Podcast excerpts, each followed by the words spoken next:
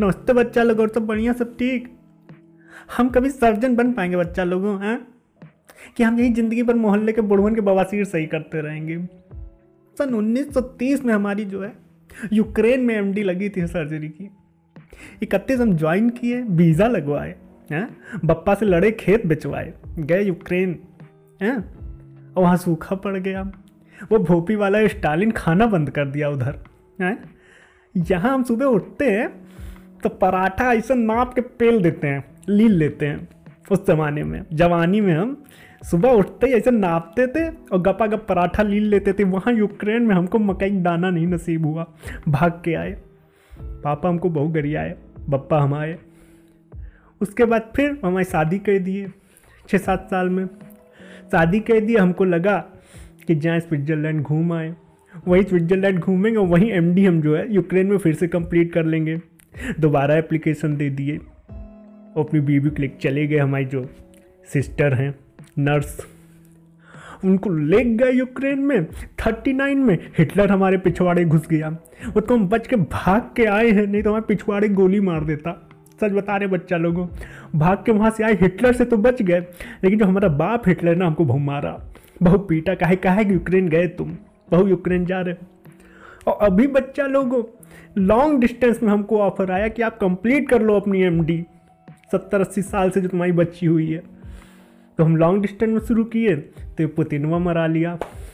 कर दिया ना? घंटादार। हम हम कब सर्जरी करने पाएँगे? हमको भी बाईपास सर्जरी करनी है। या चीरना, फाड़ना है। चीरने, फाड़ने के नाम पे हमसे फोड़ा फुंसी चीर फाड़ रहे हैं यहाँ बच्चा लोगों के। हैं?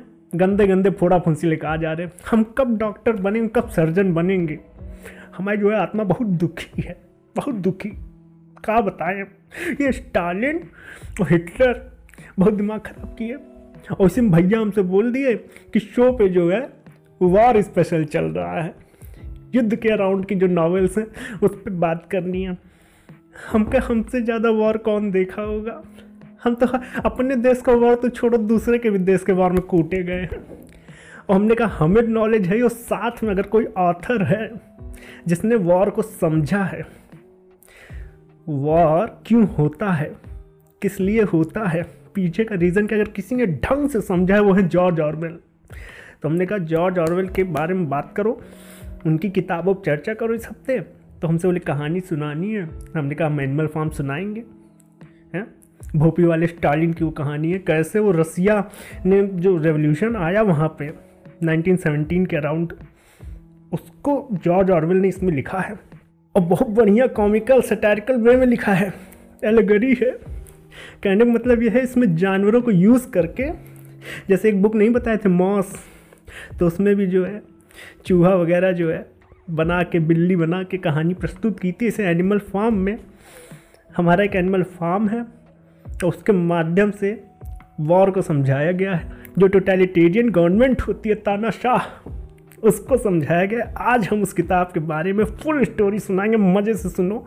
बहुत मज़ा आने वाली है, जानवरों की कहानी है। बहुत मज़ा आएगी। शुरू करें, चलें। बोलो, जय सिया राम, जय सिया राम।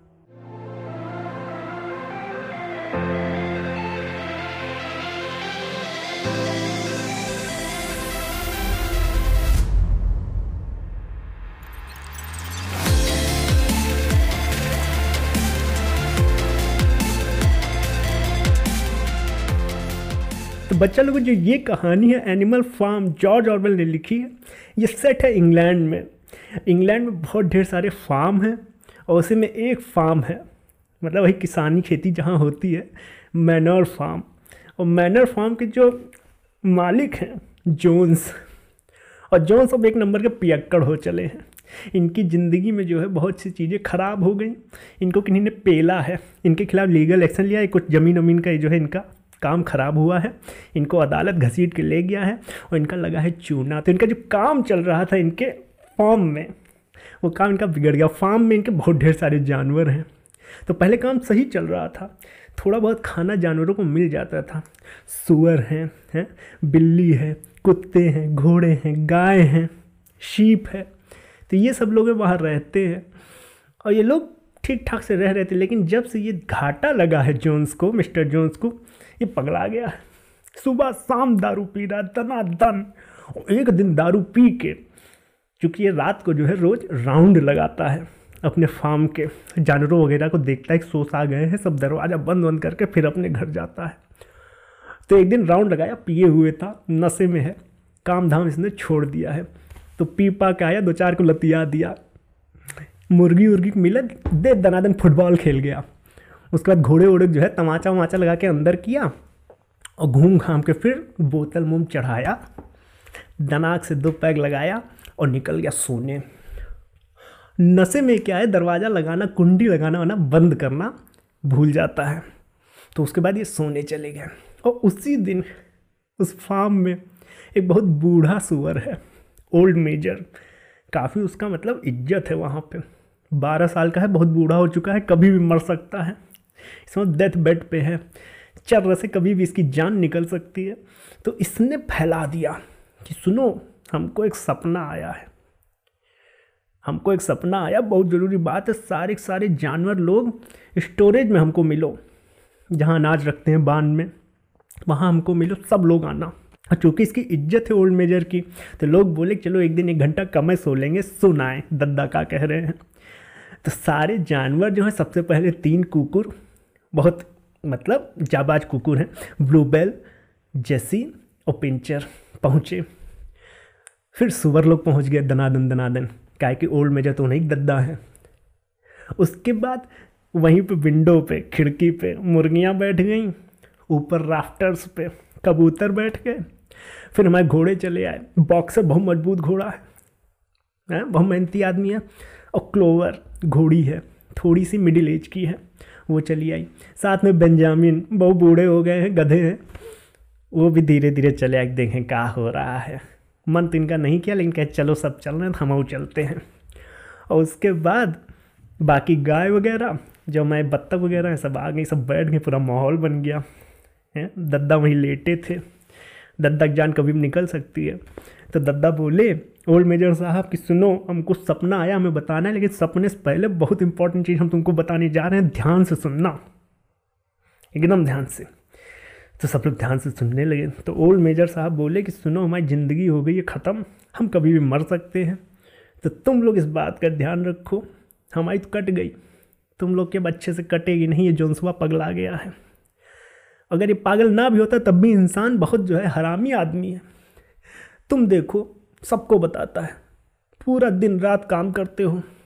गैया बोलता है, तुम दूध देती हो, तुम्हारा बच्चा पाता है? इंसान लूट ले जाता है। मुर्गी को समझाता है कि तुम कितना अंडा दे दो, जिस दिन अंडा देना बंद की कट जाओगी, हलाल हो जाओगी। घोड़े को बोलता है, बॉक्सर को, इतनी मेहनत करते हो, दौड़ते हो, है? पूरा काम करते हो, जो उसका भाग भाग के समय दूर नहीं, तुम कट जाओगे। और सुर तो कटते हैं, ये हैं। किसी तरह ये बचे हुए थे तो समझाया कि देखो, अभी समय है, अभी तुम लोगों में जान है। हम तो बूढ़े हो गए, हमारा काम है तुमको बताना, अभी तुम लोगों में जान है। रिबेलियन कर दो। अपने इंग्लैंड में ऐसा नहीं है कि संसाधन नहीं है। हम लोग भूखे जो मर रहे हैं, इंग्लैंड की वजह से नहीं मर रहे हैं इन आदमियों की वजह से मर रहे हैं। ये खा जा रहे हैं हमारा खाना। अवकाश से ज़्यादा खा जा रहे हैं। खुद तो कुछ पैदा नहीं करते हैं, हम पैदा करते हैं तो हमारा भी छीन लेते हैं, हमको भी थोड़ा मोड़ा देते हैं, हम किसी तरह जी रहे तो रिबेलियन करना पड़ेगा। अब समय की नीड है कि तुम लोग तलवार भाला उठाओ और मेरा सपना पूरा करो। पूरा इंग्लैंड जानवरों का होना चाहिए। शुरुआत इस फार्म से करो, मैनर फार्म से। यही बोल के एकदम जो है वो बुढ़वा एक बीस्ट ऑफ़ इंग्लैंड गाना है, गाने लगता है। उसी को सुन के थोड़ा जो लोग हैं, सारे जानवर, ये लोग भी उत्साहित हो जाते हैं और वही गाना गाने लगते हैं, शोर होने लगता है। इसी शोर से जोन्स को आवाज़ पहुँचती है। जोन्स को लगता है कोई भेड़िया वेड़िया घुसाया है। तो जोन्स तुरंत बंदूक निकालते हैं, खिड़की के बाहर आते हैं और दंड से मारते हैं। धाए और इसी आवाज़ से सारे जानवर जो फट जाती है, सब लोग अपनी अपनी जगह ले लेते हैं। ओल्ड मेजर वहीं पर लेटे थे, वहीं लेटे रहते हैं। तो यहीं पे बात जो है, ये ख़त्म होती है सबके दिमाग में। क्रांति के बीज ये बुढ़ा बो देता है। ये बुढ़ा जो सुअर है। अब लोगों के समझ नहीं आ रहा क्योंकि आधे जानवर तो कम दिमाग वाले हैं। ये घोड़ा, गाय, ये मुर्गियाँ, बत्तख, इनके दिमाग है नहीं। थोड़ा बहुत जो सूरों के पास दिमाग है तो इनके दिमाग में घर कर गई बात की। बात तो सही कह रहे हैं दद्दा। दद्दा बात सही किए हैं। तो और इसी में दद्दा जो है तीन दिन बाद मर गए। तो ये और खल गया सूरों को कि अब हम लोगों का कौन मार्गदर्शन करेगा? तो इसी बीच सूरों ने क्या किया? कहा कि कुछ हो या ना हो, हम लोग सीक्रेटली मिलेंगे। तो इन्होंने सीक्रेटली एक मीटिंग रखना शुरू किया कि जब जोन सो जाए, हमारा मालिक तो बात करो, बहुत ज़रूरी है। दद्दा जो कह रहे थे, समझना पड़ेगा। और सूरों में तीन सुअर बहुत स्मार्ट थे। एक स्नोबॉल दूसरा नेपोलियन और तीसरा स्क्वीलर तो स्नोबॉल जो था, वो काफ़ी तेज़ था। वो क्या करता था? जोन्स की कुछ किताबें पढ़ी बड़ी मिलती थी ना तो पढ़ लेता था। तो अपनी उसकी जो ए बी सी डी है, बहुत अच्छी हो गई थी। वर्ड फॉर्मेशन और सेंटेंस वगैरह बढ़िया बना लेता था। जो मतलब सुनता था, वो लिख लेता था। तो उसने जो ओल्ड मेजर, जो दद्दा बोल के गए, जो मर गए, उसको पूरा लिख लिया एक जगह। उसको बोला प्रिंसिपल ऑफ़ एनिमलिज्म और फैलाना शुरू किया कि दद्दा यही कह रहे थे, यही करना है, यही करना है। तो एनिमलिज्म फैलाना शुरू किया। अब दूसरों को समझ ही ना आए। घोड़े बौराएँ, गैया रंभाएँ, कुछ समझ नहीं आ रहा है। शीप वगैरह बोलने काहे काहे ज़बरदस्ती, है? हमको खाना देता है मालिक जोन्स, हम थोड़ा बहुत काम कर रहे हैं तो क्या हुआ? जानवर हैं, वैज्ञानिक थोड़ी हैं, काम हित करेंगे। यही बता रहे हैं सुअर लोगों को, और सुअर लोग इनको समझा नहीं पा रहे हैं। तो सुअर लोग कहे कि भाई देखो, समझो, तुम लोग ज़्यादा प्यार में ना हो जोन्स के, काट डालेगा। और इसी बीच जो ओल्ड मेजर कह के गए थे कि रिबेलियन एक दिन करना पड़ेगा। वो हो गई समझ पहले हो गई। हुआ क्या कि जोन्स इतने टूट गए कि इन्होंने ख्याल रखना ही छोड़ दिया जानवरों का। पी के पड़े रहते थे। एक दो दिन खाना ही नहीं दिए। और जब भूख से कल्लाए जानवर लोग तो कहाँ जाएँ? न भूसा मिला है, न बिस्किट मिला है कुत्तों को। सब भूख से एकदम व्याकुल हो गए। तो एक दिन रतिया में शाम के समय जोन्स के घर जो है, सब घुस गए। जो मिला वो खाने लगे। और जोन्स जोन्स के नौकर वोकर आए वही हंटर वंटर लेके बेल्ट वेल्ट लेके। और जानवर लोग व्याकुल थे ही, भूख में तो इंसान राक्षस हो जाता है। तो बस जैसे इसमें कांड हुआ तो सारे जानवर मिलकर पेल दिए जोन्स को, जोन्स के घर वालों को, उनके नौकर को। और सब के सब भाग गए वहाँ से जोन्स जोन्स के चार नौकर, उनकी बीबी मिसिस जोन्स। और पूरा फार्म खाली। खाली हो गया पूरा फार्म। पूरा फार्म खाली। और इन लोग को समझ नहीं आया। थोड़ी देर बाद जब समझ आया जानवरों को, अरे साला, पूरा पूरा फार्म हमारा हो गया। यही तो दद्दा बोल रहे थे कि कहीं से तो शुरू करो, कहीं से। अब ये लोग नाच रहे हैं, गा रहे हैं फार्म में घूम रहे हैं बढ़िया से एकदम। और जो जो चीज़ मिल रही है, डरावनी चक्कू जैसे मिल गई, जिससे मुर्गियाँ कट रही थी। या चेन कुत्तों की चेन मिल रही, उसको, उसके बाद घोड़े की नोज़ रिंग हो गई। जितनी भी चीज़ें थी प्रताड़ना वाली, सबको इन्होंने फेंक दिया। पूरा साफ़ कर दिया एनिमल फार्म को। जो भी चीज़ें इंसानों की याद दिलाए जोन्स की याद दिलाए, सब फेंक दिया। सिर्फ़ एक चीज़ बची, उसका घर। और वहाँ जाने से इन लोग को डर लगता था कि उसमें बंदूक बंदूक रहती थी। ये सोचे, कोई और ना छिपाओ दाग दूग ना दे। लेकिन स्नोबॉल और नेपोलियन बोले, नहीं, हम चलेंगे। लीड लिए, अंदर घुसे। अंदर घुसे, जानवर पगला गए। जानवर लोग देखे, अरे बाप रे!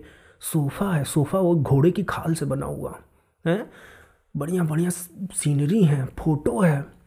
और उसी में इन लोगों की लाशें लटकी थी, कुछ मुर्गियों की, हैं? हैम सोरों की। इन लोग के आँख से आँसू आ गए, लोग तुरंत उतारे, उनको जाके गाड़े, श्रद्धांजलि दिए। कहे, अब से ये सब नहीं होगा। पूरा जब अंदर से बाहर आए, इतना डर गए थे तो उसी में स्नोबॉल नेपोलियन ने डिसाइड किया कि ये जो घर है, ये म्यूज़ियम बना दो, इसमें कोई रहेगा नहीं। इसमें रहना मतलब हार का प्रतीक है। ये म्यूज़ियम रहेगा, ये हमेशा याद दिलाएगा कि हमने इंसानों को खदेड़ दिया। तो घर को म्यूज़ियम बना दिए। और उसी समय स्नोबॉल, बोला नेपोलियन से, पेंट का जुगाड़ करो। पेंट का जुगाड़ हुआ। स्नोबॉल की राइटिंग बहुत अच्छी थी, मोती जैसे अक्षर थे। तो गया और मैनर फार्म जहाँ लिखा था, उसको काट के एनिमल फार्म कर दिया। और यहीं से जो है, रेवोल्यूशन आ गया। एनिमल फार्म हुआ। उसके बाद उसने बोला कि, सुनो हमने जो प्रिंसिपल ऑफ़ एनिमलिज्म बनाए हैं, जो दद्दा बोल के गए, वो तुम लोग पढ़ नहीं पाओगे। इतने पढ़े लिखे नहीं हो, सारे सारे जानवर। तो हमने उसमें से सात बातें निचोड़ ली हैं। और चलो, नेपोलियन से बोला, चलो। तो ये लोग गए वहीं स्टोरेज से जहाँ मीटिंग हुई थी उनकी याद में। दद्दा की याद में एक दीवार पे वो सातों बातें लिखी। नेपोलियन बाकायदा सीढ़ी लगवाया, पेंट का जुगाड़ किया स्नोबॉल चढ़ा, सुअर, और लिखा सातों बातें। पहली लिखा जो भी दो पैर पे चलता है, वो हमारा दुश्मन है। इतना लिखते ही चिड़िया विड़िया एकदम चहचाने लगी। कहीं कि, अरे अरे अरे अरे अरे हमारे भी दो पैर है, हमको तुम दुश्मन बना दोगे? क्या नहीं नहीं नहीं, दूसरी भी देखो, दूसरी लाइन लिखने दो। दूसरी लिखे, जो भाई चार पैर पे चलता है या जिसके पर हैं, वो हमारा दोस्त है। दो बातें हो गई। तीसरी लिखी कि कोई भी कपड़ा नहीं पहनेगा, कोई भी जानवर। चौथी लिखी कोई भी बेड में नहीं सोएगा। पाँचवीं लिखी कोई दारू नहीं पिएगा। फिर छठी लिखी कि कोई भी जानवर किसी को मारेगा नहीं। वो सारी चीज़ें लिखी जो इंसान करता था। और सातवीं लिखी कि सारे एनिमल इक्वल हैं। न कोई किसी से बड़ा है, न किसी से छोटा, चाहे जो साइज़ हो, चाहे जो कलर हो, सबके अधिकार सेम है। ये सातों बात लिखी और बोला, इसी को फॉलो करना है और इसी को फॉलो करके हमें ये चीज़ फैलानी और इंग्लैंड को इंसानों से मुक्त करना है। ये बात चल रही थी और इसी में क्या हुआ? डिसाइड हुआ। कि देखो अब कॉन्स्टिट्यूशन बनेगा। हर संडे हम लोग मिलेंगे, एक कपड़ा वपड़ा पा गए थे मेज का, हरे कलर का। उस पर बढ़िया से खुर बना दिए घोड़े का और सींग बना दिए एक जगह, हरे कलर का कपड़ा था। कहा संडे को हम इसको फहराएँगे, उसके बाद हम लोग डिसाइड करेंगे अगले हफ़्ते काम क्या करना है, मेहनत करनी है। काम क्या करना है वोटिंग होगी। काम डिसाइड होगा, जिस पे ज़्यादा वोट पड़ेगा, वो काम होगा डेमोक्रेसी आएगी। फिर हम लोग बीस्ट ऑफ़ इंग्लैंड राष्ट्रगान गाएँगे और संडे की शाम, दोपहरिया और शाम मज़े करेंगे। ये डिसाइड हुआ और पूरे हफ़्ते काम करेंगे। तो वही हुआ नेपोलियन बोला, चलो ठीक है। स्नोबॉल बोला, अब लग जाते हैं। फार्म में सबसे पहले हार्वेस्टिंग कर लेते हैं। सबसे पहले चलते हैं, भूसा वूसा बटोर लेते हैं। उसी में गैया वेकला गई। गैया वैया पागल हो गई। उनके थन से जो है, बहुत दिन से दूध निकला नहीं था रोज़। दूध निकालता था जोन्स तो वही नेपोलियन बोला, इनका दूध नहीं निकला, दूध निकाल दो, नहीं तो दुलत्ती मारेंगी। तो दूध दूध निकल, निकाल दिया गया पाँच छः बाल्टी दूध निकल गया। अब लोग सोचे सब लोग इक्वल हैं तो इक्वल दूध मिलेगा। तो दूध के लिए सब लोग खड़े हो गए। तो स्नोबॉल और नेपोलियन थे तो नेपोलियन बोला, रुको, दूध का हम देख रहे हैं। तुम लोग पहले जाओ, भूसा बटोरो, काम करो समूह दूध पीना। तो लोग चले गए। अब यहाँ पे वो लोग जब काम वाम करके आए, घोड़ा, गाय, खच्चर जो मुर्गियाँ, बत्तख सब वगैरह, देखे, दूध गायब है। अब लेकिन उस पर किसी ने बात नहीं की क्योंकि वो जीत की खुमारी में थे। पहली बार उन्होंने फ्रीडम देखी थी। अभी तक तो किसी के अंदर थे स्लेव की तरह काम कर रहे थे। पहली बार उन्होंने फ्रीडम देखी, उनको मज़ा आ गई सब भूल गए। और फिर यहीं से जो है, काम की शुरुआत हो गई। अब स्नोबॉल और नेपोलियन जो है, दो लीड लेने लगे, क्योंकि काफ़ी स्मार्ट थे, हर चीज़ में जब मीटिंग होती तो बढ़ चढ़ के हिस्सा लेते थे। दिक्कत तब शुरू हो गई जब दोनों में, दोनों के जो आइडियाज़ थे ओपिनियंस थे, उसमें कॉन्फ्लिक्ट आ गया। क्योंकि संडे की मीटिंग में जो रेजोल्यूशन बनाते थे वीक में काम क्या होगा, वो सुअर ही बनाते थे क्योंकि वो ज़्यादा पढ़े लिखे थे। उन्होंने अपना एक हेडक्वार्टर बना लिया था। अलग से एक हार्नेस रूम था, उसमें हेडक्वार्टर बना लिया था। उसमें वो लोग बढ़िया बढ़िया किताबें पा गए थे जोन्स की तो उसको पढ़ते थे। कि जिससे दिमाग बढ़ाया जाए और अपने फार्म को बहुत इनोवेटिव किया जाए। तो सुअर लोग रेजोल्यूशन रखते थे, लेकिन उसमें कभी कभी स्नोबॉल और नेपोलियन लड़ जाते थे। अब जैसे स्नोबॉल बोलता था कि एजुकेशन जो है सबको दो, बूढ़ा, बड़ा, छोटा बच्चा सबको। लेकिन नेपोलियन बोलता था कि अभी हमारे पास इतने रिसोर्सेज नहीं हैं छोटों को दो, वही भविष्य हैं। बड़े तो वैसे भी नहीं समझ पाएँगे, उनकी बुद्धि कम है। तो इसमें मार हो जाती थी। इसी में जो दो दो कुत्ते थे, ब्लूबेल और जैसी और एक और कुत्ता तो ब्लूबेल जैसी के नौ बच्चे हुए पिल्ले हुए तो नेपोलियन लिख चला गया, कहा, ये बच्चे छोटे हम इनको पढ़ाएँगे। और लिख चला गया नेपोलियन। और नेपोलियन लिख चला गया, कहीं अपना रख लिया और पढ़ाने उड़ाने लगा। यही सब चल रहा था। तो इसी में पता चला, वो वाली बात दूध कहाँ गया? पता चला कि जो सुअर लोग हैं जो इतना मतलब हीरो बन रहे हैं, ये दूध मिला मिला के अपना खाना खा रहे हैं। तो जब ये पता चला तो उसमें जो स्क्वीलर था, वो वाक पटु था एकदम, बहुत अच्छा बोलता था। तो स्क्वीलर आके बोला, देखो, दूध हम लोग खा रहे हैं। साथ में सेब भी खा रहे हैं, ये भी पता चला।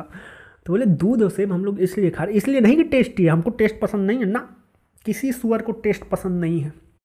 साइंस कहता है कि जो लोग दिमाग का काम करते हैं, उनको दूध और सेब चाहिए, इसलिए हम लोग खा रहे हैं। तो जानवर लोग कहे, चलो, कोई बात नहीं यार, इतनी हम लोगों को आज़ादी मिली है, तुम लोग खाओ, दूध, सेब, खा, खाओ, खा जाओ। तो लोग, सुअर लोग बोले कि अब से दूध और सेब पे केवल हक सुअरों का होगा। सुअर लोग खाने लगे। उस साल बड़ी मेहनत किए जानवर लोग। दिक्कत होती थी, लेकिन सुअर लोग उनको गाइड करते थे, बताते थे, पढ़े लिखे थे। तो धीरे धीरे गाइड करके काम करवाना शुरू किया। उस साल बहुत बेहतरीन फ़सल हुई। बेहतरीन फ़सल। हुई संडे की छुट्टी होती थी, आराम से मौत से जानवरों का कटान जब साल बीत गया और एनिमल फार्म काफ़ी अच्छा डेवलप कर गया तो ये बात स्नोबॉल के दिमाग में आई कि अब समय आ गया कि ये बात दूसरे फार्म में पहुँचा दी जाए। एक बगल में फॉक्सवुड था, एक पिंचफील्ड था, और भी ढेर सारे फार्म थे। तो इसने नेपोलियन को बोला, सुनो, अब कबूतर लो, उड़ा दो।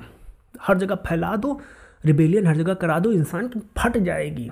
जब ये कहानी सुनेंगे कि एनिमल फार्म खुद के दम पे चल रहा है, जानवरों के दम पे चल रहा है, तुम बात फैला दो। फैला दो, इंसानों देखो कैसे फटेगी। और जोन्स की फटी थी जोन्स वहाँ पे बार में बैठे रहते थे, भाग गए थे, वहीं अपना रोते रहते थे कि हमारा जो है, हमारा जानवर हमको पेल पाल दिए हमारा सब छीन लिए। लोग बस सुनते थे, हँसी उड़ाते थे।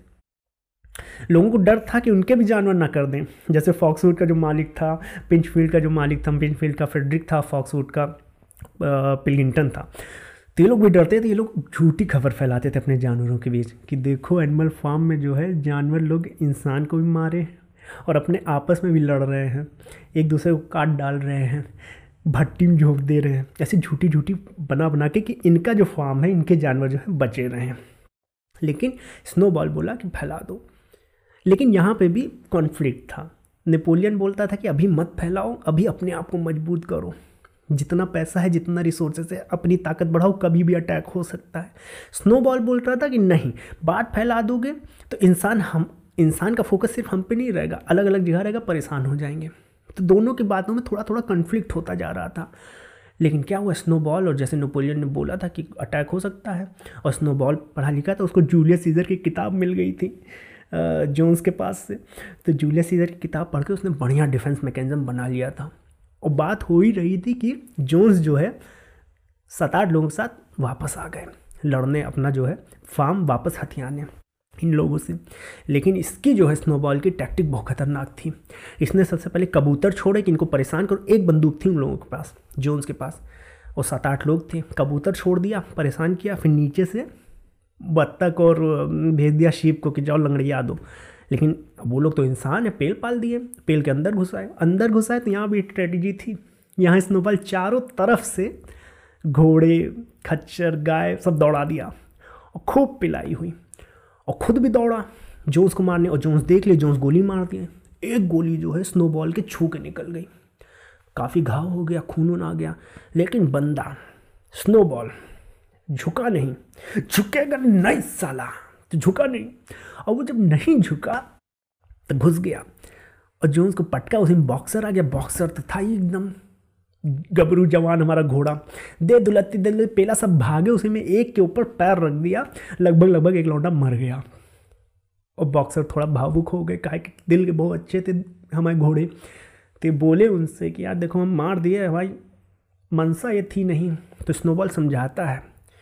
एकदम कृष्ण बन जाता है युद्ध में। कि देखो, इंसान वही अच्छा है जो मरा हुआ है। एक मरे हुए इंसान से अच्छा कोई नहीं है। गुड। वो वीर गति को प्राप्त हुआ। तुम टेंशन मत लो। और ये लोग जीत गए। जीत गए और उसमें देखे दो चार लोग नहीं लड़े हैं। नेपोलियन वगैरह, पता नहीं कहाँ थे, मौली, एक मौली करके एक और घोड़ी थी। तो कोई बात नहीं। जीत गए तो इसको फिर बैटल ऑफ़ काउशेड बोला गया, क्योंकि ये लोग जो है, जो अटैक किए थे या, ये गई गौसालस किए थे तो बैटल ऑफ़ काउशेड बोला गया। स्नोबॉल को एनिमल हीरो फ़र्स्ट क्लास दिया गया। बॉक्सर को एनिमल हीरो फ़र्स्ट क्लास उसके बाद जो एक शीप मर गई थी बेचारी तो उसको एनिमल हीरो सेकेंड क्लास दिया गया। है? भोंपू बजा गन एक गन मिल गई ना मिस्टर जोन्स की गन फायर हुआ और बोला गया कि साल में दो बार गन फायर होगी। एक बार कब? जब हमने रिबेलियन किया था। मिड समर में अपने दद्दा की याद में। और दूसरा अभी ट्वेल्थ ऑफ़ अक्टूबर को बैटल ऑफ़ काउशेड हुआ। और हम लोग जीते इंसानों को खदेड़ दिए। तो स्नोबॉल की जो है पॉपुलरिटी खूब बढ़ गई और नेपोलियन की यहीं से जो है जलन शुरू हो गई।